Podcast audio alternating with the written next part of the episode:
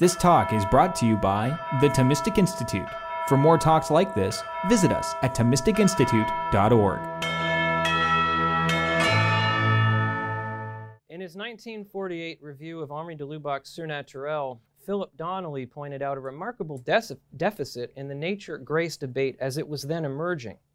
And I quote, probably the most enlightening phase of future discussion will revolve around the concept of nature its historical development in relation to the evolution of dogma, and particularly the divergent viewpoints of many patristic writers and of the scholastics.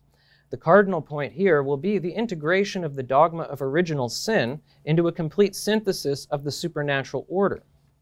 Although de Lubac was aware of and had read Donnelly's critique, he never did take Donnelly up on his challenge to engage in a careful exposition of the theological tradition on the relationship between sin and nature, to complement his work on the relationship between nature and grace. It's not that de Lubac was unaware of the importance of unpacking the extent to which nature, as we experience it, has been wounded by sin. Going back as far as Catholicisme in 1938, de Lubac had expressed a reticence over the teaching of his fellow, fellow Jesuit and erstwhile Cardinal Louis Billot, which had guaranteed happiness apart from Christ for large swaths of the human race, even adults. De Lubac referred to Billot's idea as natural salvation, salut naturel. He saw it as the logical conclusion of Francisco Suarez's theology of the effects of original sin, that fallen nature is pure nature, with a complete set of natural virtues oriented towards a completely fulfilling natural happiness.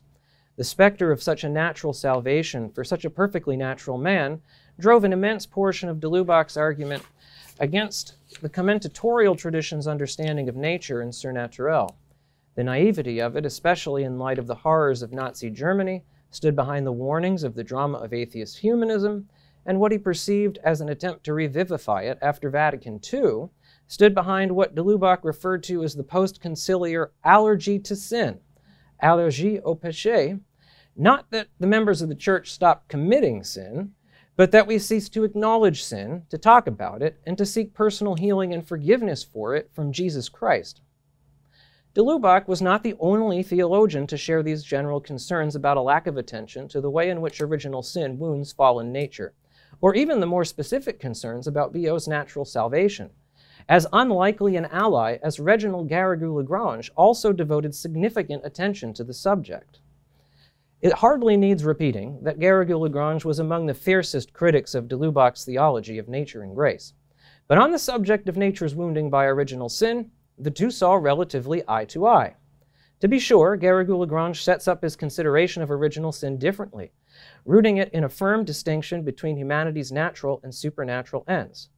Following John of St. Thomas, he writes By original sin, Man's will is directly averse to his final supernatural end and indirectly to his final natural end. Hence, fallen man is averse to God as his final end, even naturally. But from that point onwards, he expresses a similar concern as de Lubac concerning the effects of original sin on fallen nature. For fallen humanity's aversion from its final end, he argues, is caused by a, quote, weak will inclined to a selfish good, end quote.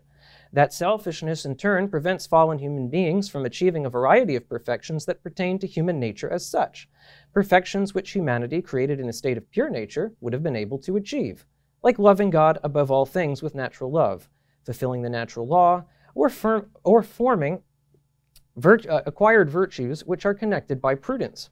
Simply put, quote, man has less powers in the state of fallen nature for naturally doing what is morally good than he would have had in a state of pure nature a view which Garrigou Lagrange tells us is, I quote again, contested by several authors of the Society of Jesus. Although Garrigou Lagrange tends to lump his Jesuit interlocutors together under the generic title of Molinists, that's the part where you shudder, he does, like de Lubac, single out Louis Billot. Billot's opinion that human beings can form natural virtues in relation to supernatural objects he sees as fundamentally destructive of the Christian faith. If humanity could attain a natural parity of supernatural virtue, it would lead to what Garrigou Lagrange describes as his own as its own kind of excuse me, his own kind of grace extrinsicism. And I quote, like gold applied over silver for those who cannot affi- afford to buy pure gold jewelry. It is plated, veneered. To be truly virtuous, fallen man needs the grace of God, not only elevating him to supernatural life, but also and especially healing him from the wounds of sin on the level of nature. Notwithstanding the concerns of de Lubac and Garrigou-Lagrange, most recent interpreters of Aquinas have argued that Aquinas holds some version of Suarez's thesis that fallen nature is effectively pure nature. The support for this conclusion comes largely from the work of scholars like R.M. Martin, Odon Lottin, and J.B. Kors. In the early to mid 20th century, uh, this historical work had an important influence on subsequent philosophy and theology of the virtues, particularly the acquired moral virtues.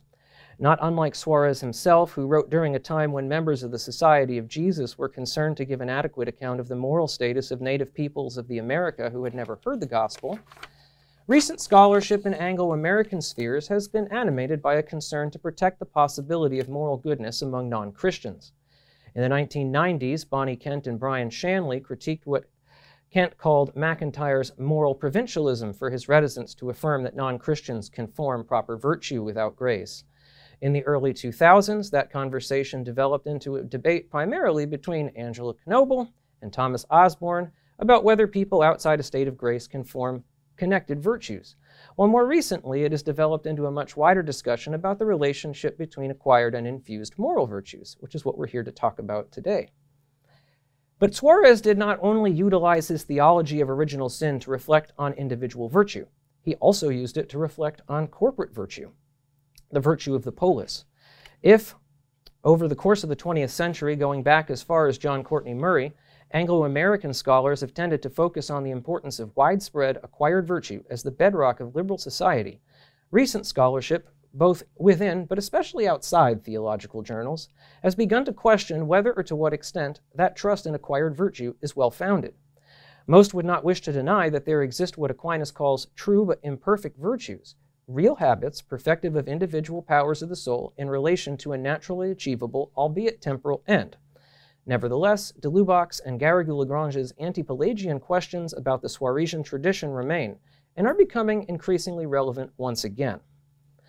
Without calling into question the fundamental accuracy of historical scholarship on Aquinas' early work, I would like to suggest that part of the reason for the tension within the Thomistic tradition on the question of the effects of original sin in relation to virtue is that we lack the same depth of detail about sources and context for Aquinas' later work as we have for his early work. The reason for that deficit is simple. The evidence for Aquinas' sources and context during the Second Parisian Regency remain largely buried in manuscript sources. What I would like to do today is to supply some of that evidence and begin to reconstruct the context within which Aquinas developed his mature view of the nature of original sin. I will show how, although Aquinas held a very similar view to that of Suarez in his early work, he developed that view into something more robustly anti Pelagian when he returned to Paris for his second Parisian regency. When Aquinas was first in Paris, it had been an open question as to whether original sin was a positive vitium in the lower appetites, as in the Augustinian authors in the tradition of Peter Lombard, a positive habitus in the essence of the soul, as in Albert the Great, or an habilitatio that passes from the powers of the soul to its essence, as in Bonaventure. For his part, Aquinas had been uncomfortable with all of these options. Uh, for him, original sin fails to qualify as a habit in at least three senses. First of all, it resides in the essence of the soul. In his early work, Aquinas insists that natural potencies do not need habits because they already have a determination towards their ends, similarly, nature's. Second, it redounds from the essence of the soul to the will. In his early work, Aquinas insists that the the natural will, insofar as it participates in nature's determination towards its end through its natural desire, also has no need of a habit. Finally, all the senses of the word habit or disposition in Aquinas' early work imply a positive quality. But Aquinas absolutely insists in his early work that original sin is a privation, not something positively infused or otherwise added to human nature, because original sin does not change the principles of nature. So, what do you call the character of a nature resulting from the privation of an until recently existing quality, such as the early Aquinas takes original sin to be? Aquinas does not hesitate to let us see that he is a bit at a loss for words, and this is text 1. There's a difference between saying able and apt to. That someone is able to desire comes from his concupiscible power, but that someone is apt to desire comes from a certain habit, or rather from that which behaves in the manner of a habit. For it happens that there even exists a certain privation which leaves behind a sort of aptness, inasmuch as something is taken away which could put forth an impediment, and in this way habitual concupiscence is said to be original sin. That is, not the concupiscible power, nor again some habit which implies something positive, but the aptness itself which is left among the inferior powers towards desiring inordinately, from the fact that the restraint of reason, by which they were being held back from being able to tend towards their object unrestrainedly, is taken away from the appetite. The Latin is as awkward as the English. Although the text is not as clear as one could wish, the most reasonable inference that can be taken away from it is the one which the Suarezian tradition and the historical scholars of the 20th century took from it that the quality of a nature resulting from the privation of an until recently existing quality is nothing other than the privation itself, which is entirely natural, something which Aquinas himself elsewhere explicitly affirms. In other words, the early Aquinas thinks that fallen nature is nature simpliciter, and the movements of concupiscence are simply its passions.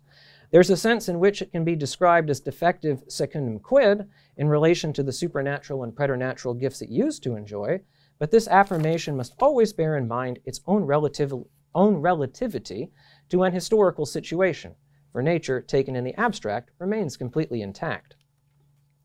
While Aquinas was away in Italy from about 1259 to 1268, the conversation about original sin, sin at Paris shifted.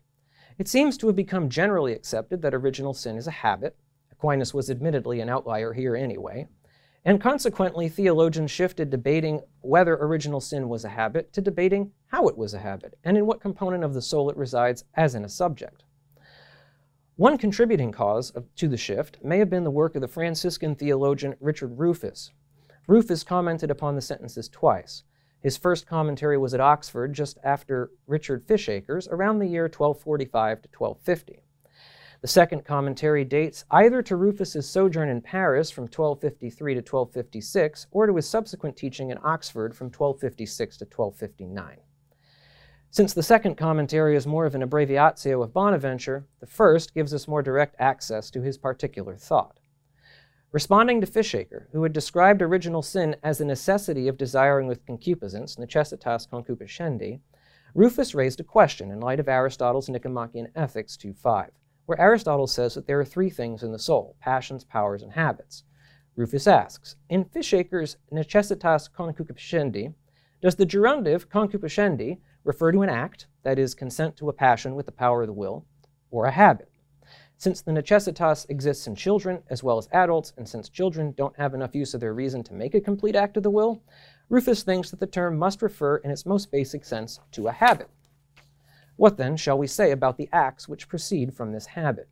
Rufus is not quite sure what to say about children, but when it comes to adults, he borrows an example from Fishacre concerning a person who finds himself unable to satisfy a debt due to some prior choice which renders him incapable of doing so. Fishacre imagines, it's kind of strange, he imagines somebody who has to satisfy a debt and then does something stupid and loses the use of his legs and now can't go back and pay the debt. If time is a series of instants, how many instants does it take to make the venial sin of injustice mortal? Rufus thinks that any answer would result in a regress to infinity of ever smaller instants, and so is, uh, the, the question is ultimately insoluble along that line of thinking.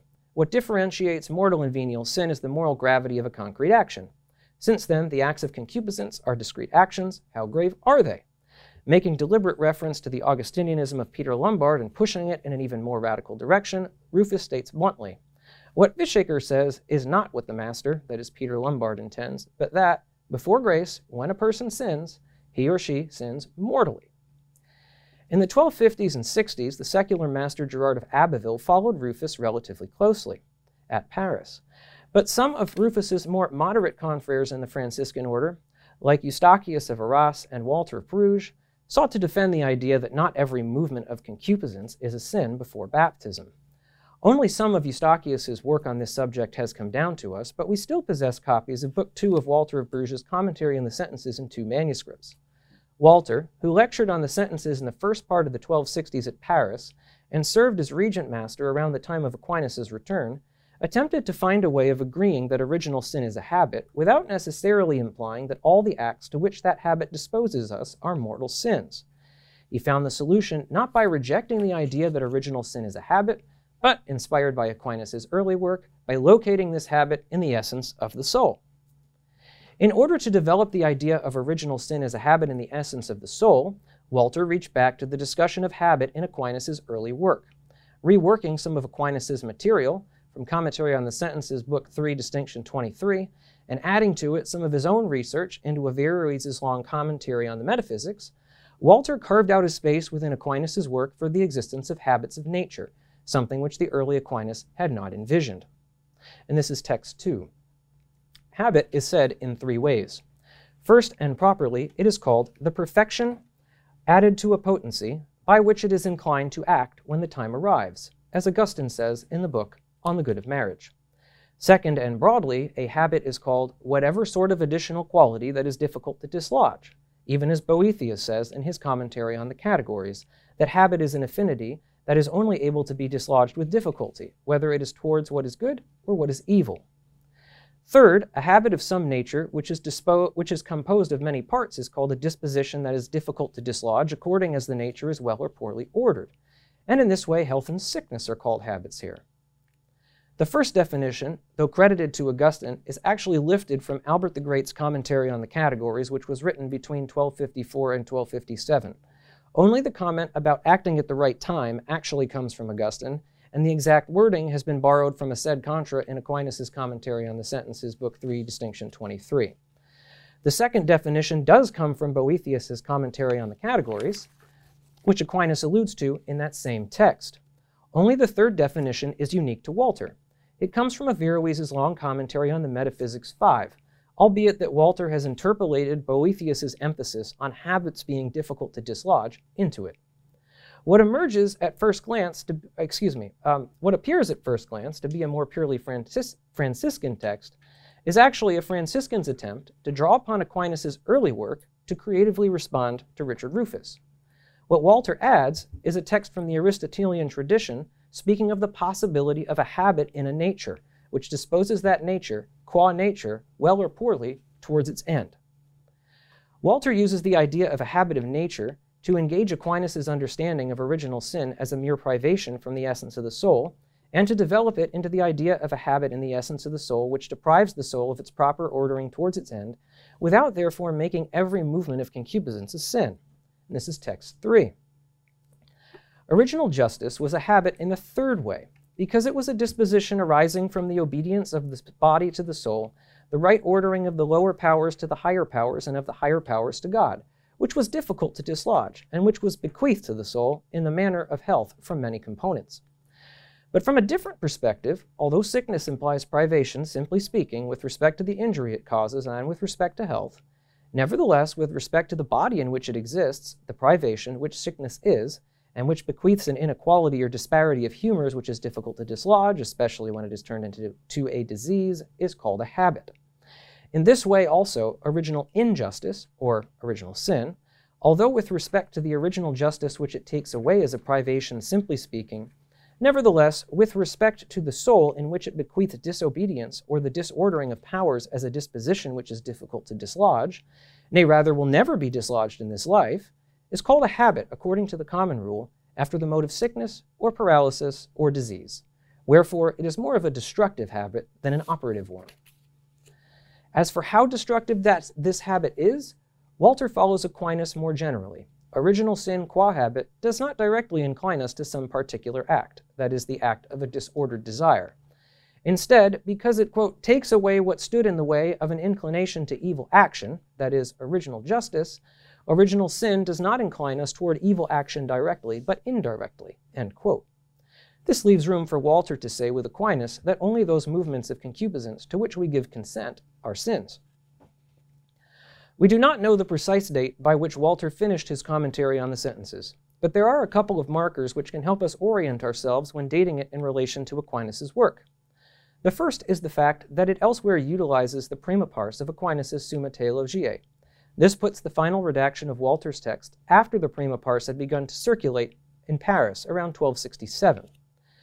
The second, which we will note below, is the fact that Walter does not appear to know William of Moerbeke's translation of Simplicius's commentary on the categories, even though Aquinas makes generous use of it in the De Malo in 1270 and the Prima Secundae in 1271. both texts in which he has been shown to interact directly with Walter. We would assume Walter would have noticed.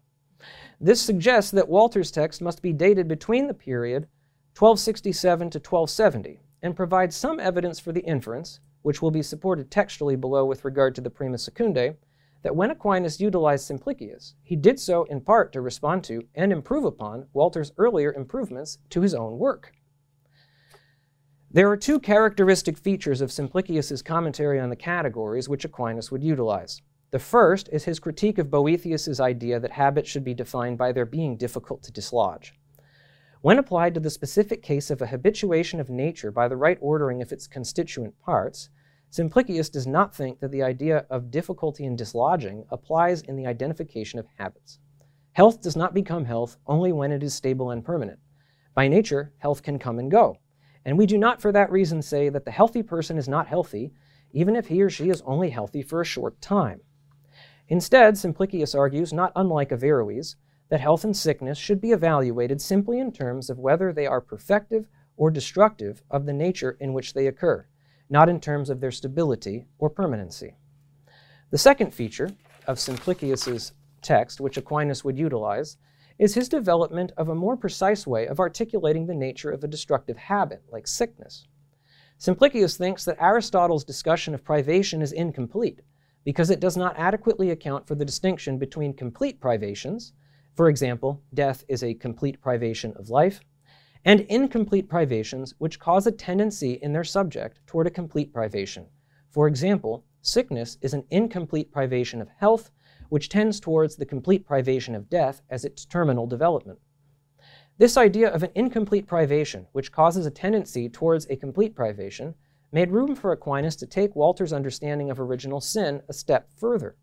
From being seen as a habit of the essence of human nature, because it is difficult to dislodge, which in fact it is not, to being seen as a habit of the essence of human nature because it produces a tendency in human nature towards sin and ultimately spiritual death. As early as 1267 in Rome, Aquinas had read and begun to refer to Simplicius's commentary on the categories. Thus, when Aquinas arrived in Paris in 1268, we can be sure that he was aware of the text where, uh, whenever it was that he first read Walter's commentary on the sentences. It was not until around 1270, in the Quaestiones Disputatae de Malo, a text in which Aquinas is already known to have been interacting with Walter, that he begins to utilize Simplicius's commentary in earnest. In doing so, he adopted both of the key insights noted above. The rejection of Boethius's criterion of difficulty in being dislodged will become important in the Prima Secundae, but the adoption of Simplicius's distinction between complete and incomplete privations had immediate relevance for Aquinas's conception of the effects of original sin in De Malo, question 4, article 2. Here Aquinas asks what original sin is. Where previously he had focused on the merely negative aspects of original sin, he now draws a parallel between original sin and personal sin to incorporate both the negative aspects of original sin as privation and the positive aspects of original sin as habit. In any personal sin, there's both aversion from God and inordinate conversion towards some created good. There's also a residual habituation in the powers of the soul resulting from the choice to use them inordinately. So likewise in original sin.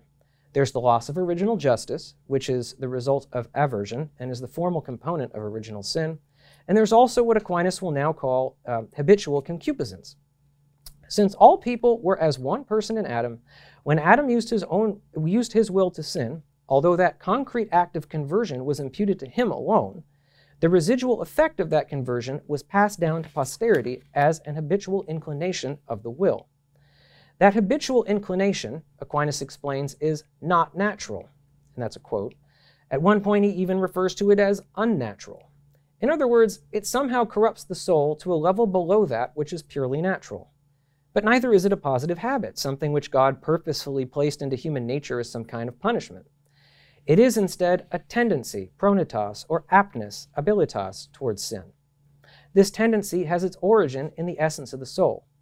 From the essence of the soul, it's passed to the will, which, as the motive power responsible for communicating the inclination of nature to the other powers of the soul, and for coordinating the other powers of the soul through command and restraint, so as to order them toward the good of nature as a whole, communicates the effects of original sin to the other powers of the soul. The will, wounded by malice, is born with a tendency to command the other powers of the soul towards acts of evil, or to refrain from stopping them when they proceed there of their own accord. In this way, original sin creates in human nature a privative tendency towards sin and spiritual death, which appears to be more severe than the concupiscence which results from human natures being composed of contrary elements. Prima Secundae. Aquinas expresses a similar view of original sin in the Prima Secundae. He, here he is even more precise about how exactly the habit of original sin is passed from nature to the will. In question 85, Article 1, he asks whether the good of nature is diminished by sin. In his response, he outlines three goods of nature uh, that of nature and its properties, like the powers of the soul, that of its natural inclination to virtue, and that of original justice, which is natural in the sense of its having been given to human nature. Nature and its powers, he says, remain intact. Original justice is taken away completely, but the inclination to virtue is diminished. The diminishment of the inclination to virtue happens through the introduction of a contrary inclination to sin, and through it to spiritual death. If we want to understand what Aquinas means by the diminishment of our inclination to virtue, we must look to what Aquinas says about the natural inclination to virtue in question 63, Article 1. Here, Aquinas explains that the natural inclination to virtue is actually the result of a combination of two things in the soul. On the one hand, the intellect's natural knowledge of the first principles of speculative and practical reasoning, and on the other hand, the will's natural inclination towards the good. In the discussion of original sin, it is this latter inclination that occupies Aquinas' attention foremost. Not only does original sin unhinge, as it were, the powers of the soul, but it also causes a particular privation in the will through a distortion of its natural desire. Aquinas explains the precise origin of the distortion of natural desire in the will in question 82, Article 1. Here he addresses the same question as had Walter whether original sin is a habit. A textual comparison, comparison of Aquinas' text with Walter's, in light of the fact that Walter's text predates Moerbeke's translation of Simplicius, but Aquinas' postdates it, suggests that not only has Aquinas read Walter's text, but he has also used it as the base text for his own. In responding to Walter, Aquinas does two things. First, he carefully edits out all of the references to Boethius's difficile mobile, difficulty of dislodging. Second, he introduces the idea of original sin as a corruptive habit along the lines of what Simplicius suggests about imperfect privations. The removal of references to the difficulty of dislodging criterion appears in the corpus, while the introduction of the idea of original sin as a corruptive habit vis-a-vis Simplicius occurs later in the ad 1. In the corpus, the reader will note that there are only two kinds of habits instead of three, since the reference to Boethius has been removed, as has Walter's interpol interpolation of Boethius's difficulty of dislodging from Averroes' definition of a habit. In the ad 1, Aquinas' description of corruptive habits is a new composition, which adds to what was present in Walter. Text 4. Habit is twofold. There's one whereby a potency is inclined to act, just as different forms of knowledge and the virtues are called habits, and in this way original sin is not a habit. In another way, habit is called a disposition of some nature composed of many parts according as it is well or poorly disposed towards something, and especially when such a disposition concerns nature, as is clear in the cases of sickness and health. And in this way, original sin is a habit.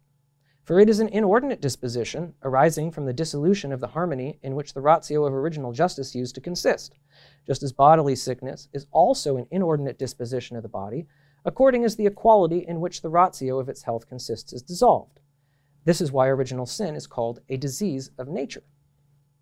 Against the first objection, we should say that just as bodily sickness has something of privation, inasmuch as the equality of health is taken away, and something of a positive nature, namely the inordinately disposed humors themselves, so also original sin has the privation of original justice, and with this, an inordinate disposition of the parts of the soul. That is why it is not a pure privation, but is in fact a corrupt habit. By denying that original sin is a pure privation, Aquinas uses the language of Simplicius to remove, to, excuse me, to move significantly beyond the conception of original sin in his early work, and in some sense to overturn it where in his early work Aquinas was absolutely insistent that original sin was a pure privation. Here he uses Simplicius' understanding of incomplete privations to endorse Walter's view that original sin is in fact a kind of habit, which results from the dissolution of the order in the powers of the soul and which causes as a result a tendency in them towards sin. In fact, he even goes further, so far as to say that the habit of original sin can be considered an acquired habit, in view of the fact that Adam's choice acquired the habit for nature in himself, in parallel to the way in which our own personal choices acquire personal habits for ourselves. There are two primary effects that follow in the soul from the presence of the habit of original sin in its nature. The first concerns its natural desire.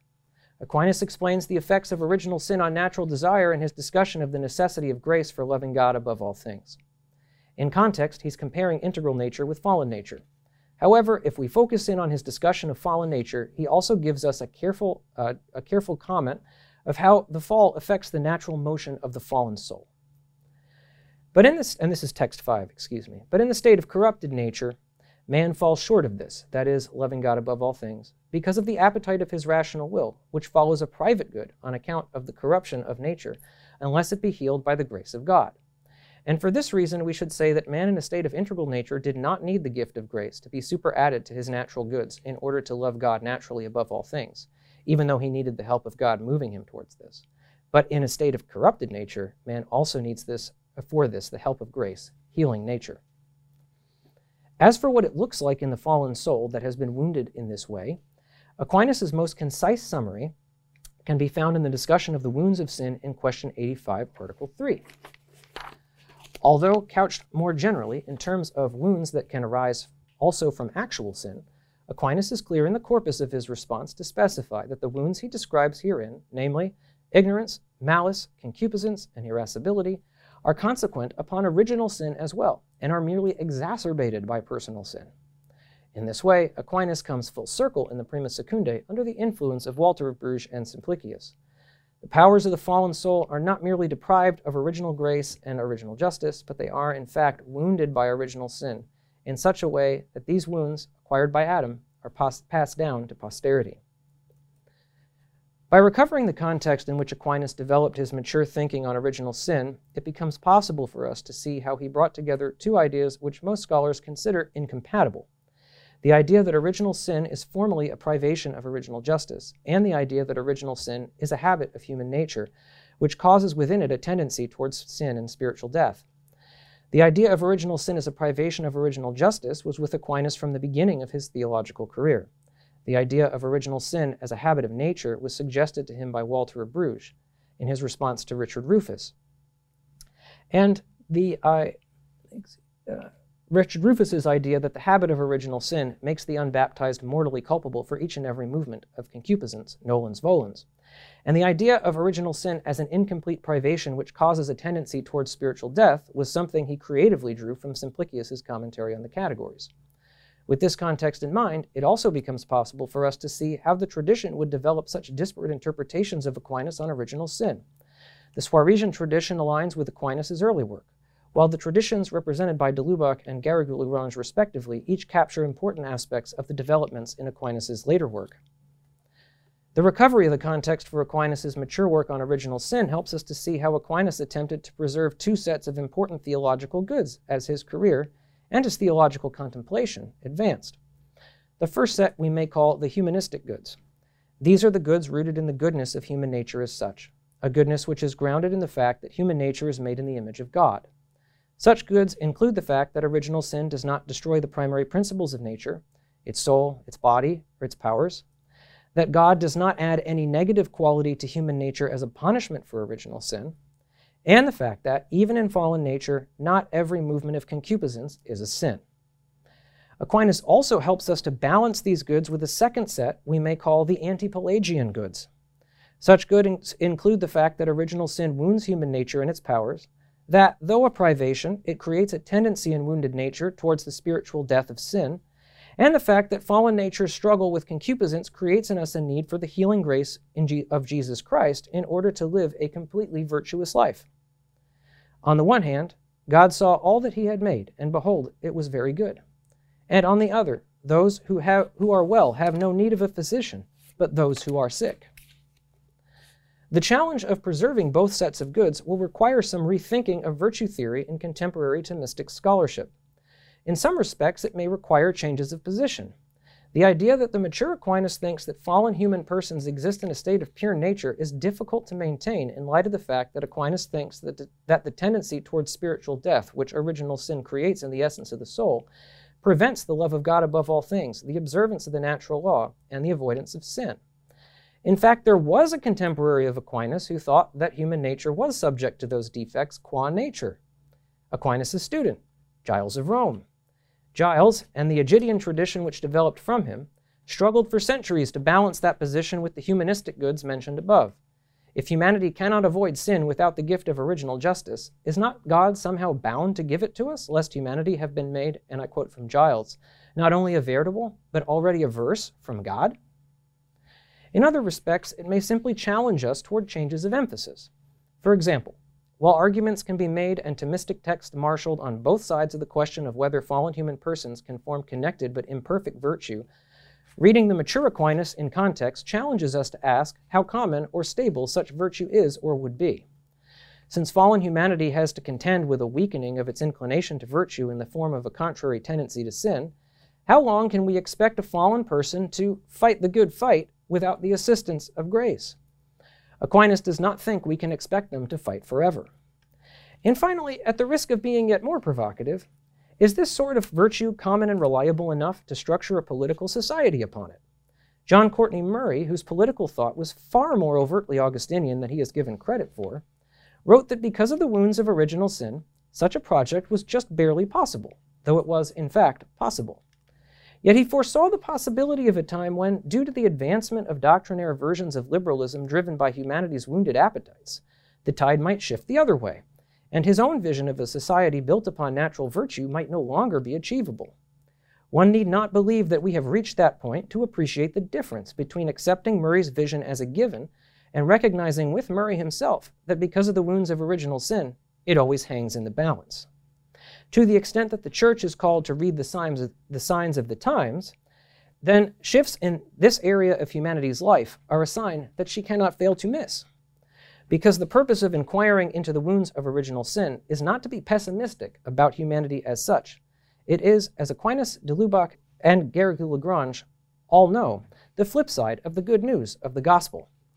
In the Gospel of John, Christ proclaims, I have said these things to you, that in me you may have peace. In the world you will have tribulation, but take heart, I have overcome the world. John 16:33. And as Lumen Gentium notes, that victory is not something that Christ keeps to himself. This is the final text on your handout. Christ, becoming obedient even unto death, and because of this exalted by the Father, entered into the glory of his kingdom. To him all things are made subject until he subjects himself and all created things to the Father, that God may be all in all. Now Christ has communicated this royal power to his disciples, that they might be constituted in royal freedom, and that by true penance and a holy life they might conquer the reign of sin in themselves. Further, he has shared this power so that serving Christ and their fellow men, they might by humility and patience lead their brethren to that king, for whom to serve is to reign. Aquinas anticipates Lumen Gentium in his discussion of why it is that if humanity has been wounded by original sin, baptism does not take away that wound. His answer is so that, by contending successfully and virtuously against concupiscence, we might receive the crown of victory with Christ. As Augustine and Aquinas, each in his own turn, sought to preach, that crown is not something that we can win for ourselves, but it is something that Jesus Christ wants to win in each one of us. But in order to open our minds and our hearts to that good news, we must, in ourselves and in our virtue theory, recognize our need to hear it. And so we must follow Aquinas on the journey of humility, which moves from a conception of our nature as pure to a conception of our nature as wounded, so that in ourselves and in our virtue theory, and in everything that flows from it, we may be disposed to the reception of Christ's healing and triumphant grace. Thank you.